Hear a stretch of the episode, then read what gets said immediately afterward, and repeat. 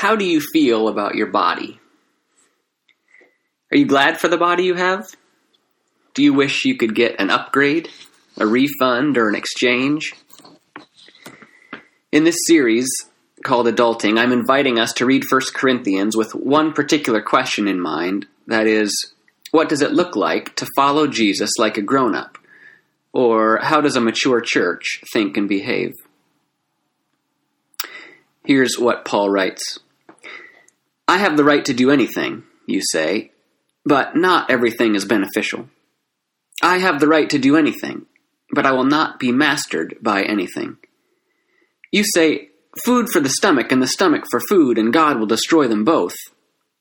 The body, however, is not meant for sexual immorality, but for the Lord, and the Lord for the body. By his power, God raised the Lord from the dead, and he will raise us also. Do you not know that your bodies are members of Christ himself? Shall I then take the members of Christ and unite them with a prostitute? Never.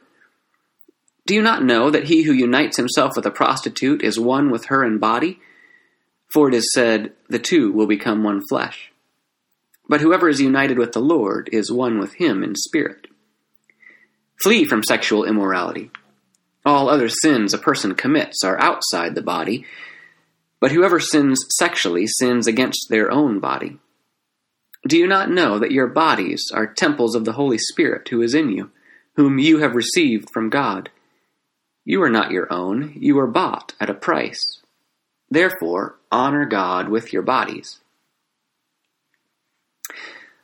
So apparently in Corinth there were some men in the church who were visiting prostitutes and believing or arguing that mature Christians are free to do this. There were two main points to their argument. First, they said that believers in Christ have been set free, which is true. The Jews had the old covenant with all the rules they had been that they had to follow to be good with God, uh, but because Jesus' death and resurrection, we are now under the covenant of grace. It's our faith in Jesus that makes us right, not following a list of rules. So, they say, we are free to do anything. That was the first argument. The second argument they gave was that they believed the body was simply a temporary physical container that holds the part of us that really matters, the spirit.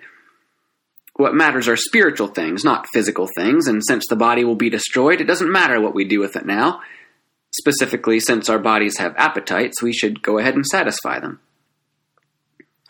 So, in a couple weeks, we'll come back and unpack this issue of Christian freedom. Next week, we'll look more directly at how to apply today's truth to the issue of sex and what the Christian view of sex is.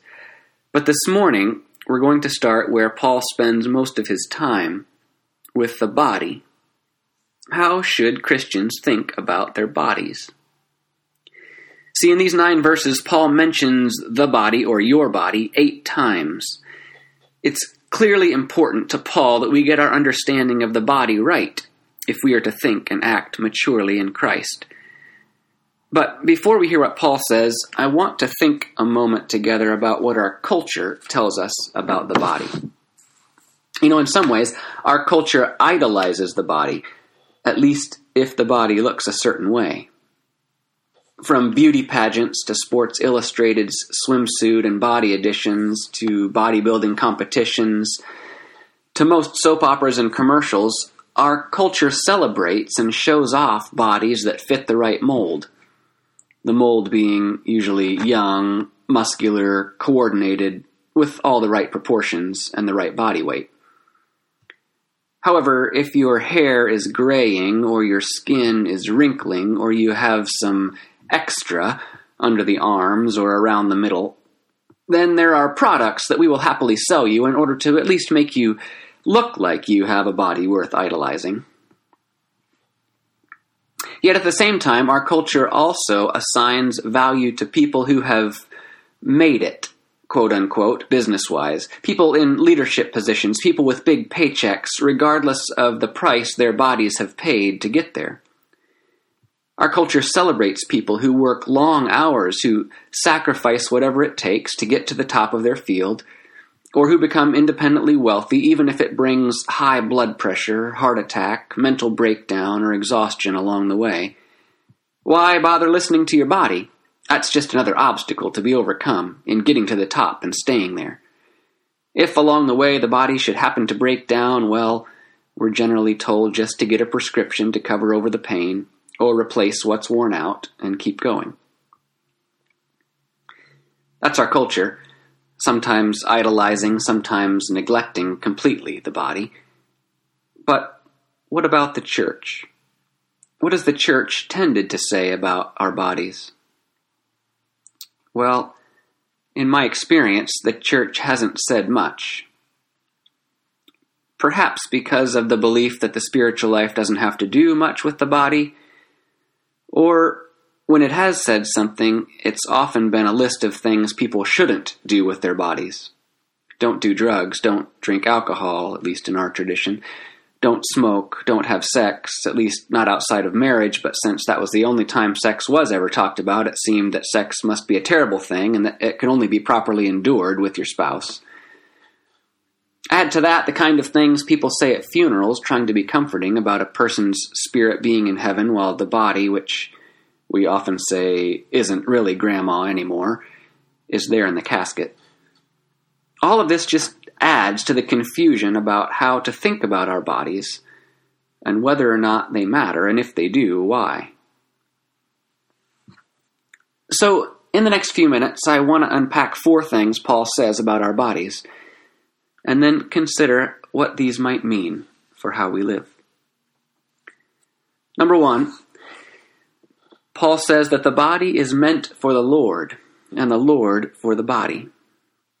And he doesn't say your spirit is meant for the Lord, as if the body is a costume that you unzip and step out of when you die and then go meet the Lord. He says the body is meant for the Lord, and the Lord for the body. Your body was designed by God to be at its best when you are living in right relationship with God. You were made for open, unhindered relationship with God. And when you live that way, it is good for your body to whatever degree you're missing that, if you have shut God out of your life completely, either intentionally or unintentionally, or if you're doing things with your body that aren't pleasing to the Lord, your body will suffer because of that. Because your body is meant for the Lord. This, I think, is why we see certain people who have lived far from God or in rough circumstances, and their bodies look much older than they really are. Your body is meant for the Lord, and the Lord for the body. When you give and receive God's love regularly, it's good for your body. The second thing Paul says is God raised the Lord and will raise us up by his power. If all that mattered to God was an inner spiritual part of us, why would God bother telling us that our bodies will be raised? When God became human in Jesus, one of the things this revealed was how important bodies are. I mean, God could have just shown up as spirit. God was already present as spirit, as invisible, the invisible being that God is. But God became human. And in doing so, God instilled even a deeper visible value in the human body. And then when God raised Jesus' body from the grave, it affirmed again the importance of the body and it revealed that this will be our future too, if we continue in the faith. We believe, we say, we believe as Christians in the resurrection of the body, both Jesus' body and our bodies. Your body is not simply a container that holds the important part of you, the real you, your body is so valued by God, so much a part of who you are, that God has promised to raise up our bodies to eternal life. Yes, they will be different, just as the plant that grows is different from the seed that was originally planted. But there is a continuity too. Jesus, when he was raised, still had his scars from what happened before he was raised. Something was the same. And yet, often his disciples didn't quite recognize him, or his body could do things that it could not have done previously. Those old scars did not hinder Jesus. The third thing Paul says is that your body is a temple of the Holy Spirit who is in you. You know, a few weeks ago we talked about how the church together is God's temple. That is, when the group of believers gather together, Jesus is present. But it's also true that for the Christian, your individual body, your personal body, is a temple of the Holy Spirit who is in you. Your body is where God lives. If you have confessed your sin, opened your life to Jesus to be your rescuer, then God has placed a portion of God's Spirit within you. Salvation is not simply about forgiveness of sin, it's also about union with God. God's Spirit in you. Therefore, wherever you go, God goes. God lives within your body. Whatever you do, God participates in. Whatever you watch, God watches. Whatever you listen to, God is also listening to. The people you encounter, God is encountering. Wherever you are is where you can communicate with God, and vice versa. Wherever you are is the place where heaven and earth meet. This is what, again, the ancients understood about the temple. And you are the temple. So wherever you are is where others can encounter the living God. Your body is a temple. Finally, Paul says, You are not your own. You are bought with a price. Therefore, glorify God in your body. As a Christian, you are not the final master of your body. That is, you are not free to do whatever you want with your body. God has shared his authority with you, has delegated the power to you to take care of your own body. You are now responsible for the decisions you make with your body, but you are a steward of your body, not the sole owner. God is owner, master of your body. We could say God became master of your body when God created it. But more specifically, more to Paul's point, God became master of your body when Jesus died and was raised for your body. The result of Jesus' death and resurrection isn't simply, again, that forgiveness is available for your sins, or even that you are joined in union with God. Another result is that you were a slave to sin and God bought you off the auction block. You are now not your own. You have been bought with a price. Therefore, the only proper response, the only adequate response to such gift is to honor God with your body, to make choices with your body that bring God glory. Now, if these things are true, if, if our bodies are made for the Lord, if God raised Jesus from the dead, if you are a temple of the Holy Spirit and God lives in you, if you were bought with a price, you are not your own, but God's. If these things are true, then I would suggest that the body you have been given is God's gift to you. That God intends to relate to you and intends for you to relate to Him in and through your body. Not through somebody else's body, not some supernatural way that's disconnected from the body, but in relationship with your body. God made it. God bought you with a price. Your body is a gift, a good gift from God to you. Now, I know this is hard for some of you to believe that your body could be God's good gift to you. Hard to believe because perhaps people have told you the opposite about your body, or because people have done things to your body that says differently, or because of the weaknesses or limitations aches, pains, brokenness of your body. I'm not saying that there aren't things that God may still want to heal, and I'm not saying that everything that has happened to your body is a gift from God, but I'm saying that your unique body is a, is a gift, the gift that God has given you and you alone. And it's a gift that God values, and through that gift, and only through that gift, can you experience and share God's love. It's a gift. Your body is a gift to you from God. And so, what you do with your body matters. What you put into your body, how you take care of your body. From food and drink and other substances to how you rest it when your body says you need to rest, to whether you take the time or spend the money to respond to the times when your body is diseased or telling you that it needs something. For the Christian, issues like weight loss or whether to get health issues addressed or how many hours to work or whether exercise should matter or what is appropriate sexually or all of these issues related to body care, they're all issues that require that we ask the question, how can I honor God with my body and the decisions that I make about my body. So, as we go into our closing song and give time for the Spirit to really make personal what you've been hearing this morning in the Word, I want to give a couple of suggestions that may help you take this further. I want to suggest, first of all, that perhaps this week you need to take some time to thank God for your body. For some of you, that may be perfectly natural and easy.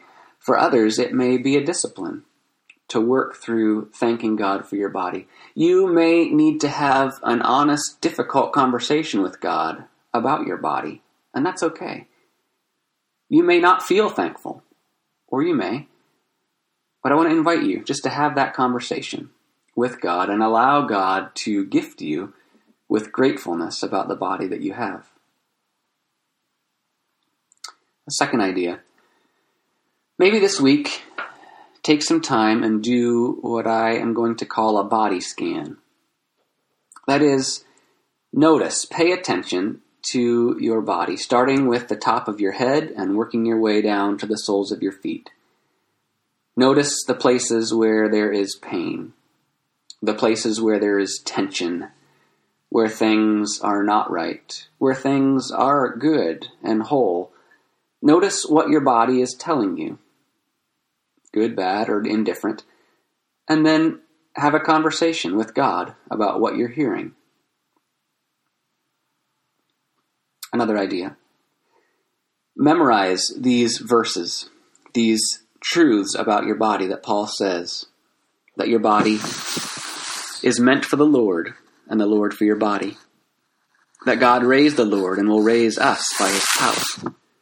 That your body is a temple of the Spirit within you. That you are not your own, that you were bought with a price. Put these verses on note cards and perhaps stick them on your bathroom mirror. Look at them. Speak the truth about your body to yourself when you look at yourself in the mirror. Take them in the car. Memorize these words and make them personal to you. Another idea. Since, as God's temple, you are taking God wherever you go, and God is joining in, and since you are not your own but God's, take some time and ask the Lord to reveal to you whether there's any current practices in your life that you know God wouldn't want to be a part of, or practices that aren't honoring God with your body. If something comes up, confess it. Ask for forgiveness.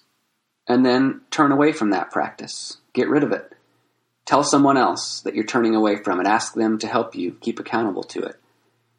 Because your body was made for the Lord, and the Lord for the body.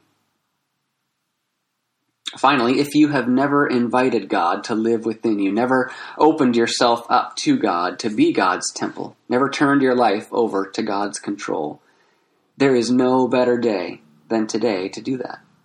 I would love to talk to you about this. It's the best decision you could ever make. If not me, talk to somebody else that you trust, that has a walk with the Lord that you admire. Let me pray, and then we will go to a song and allow the Spirit uh, to speak to you. God, thank you. You are the creator of all that is and the creator of our bodies. You have said that it's a good gift, a gift good enough for you to come and live within. So, God, help us as we learn to live into that truth. For some of us, it's easy, for others, it's very hard.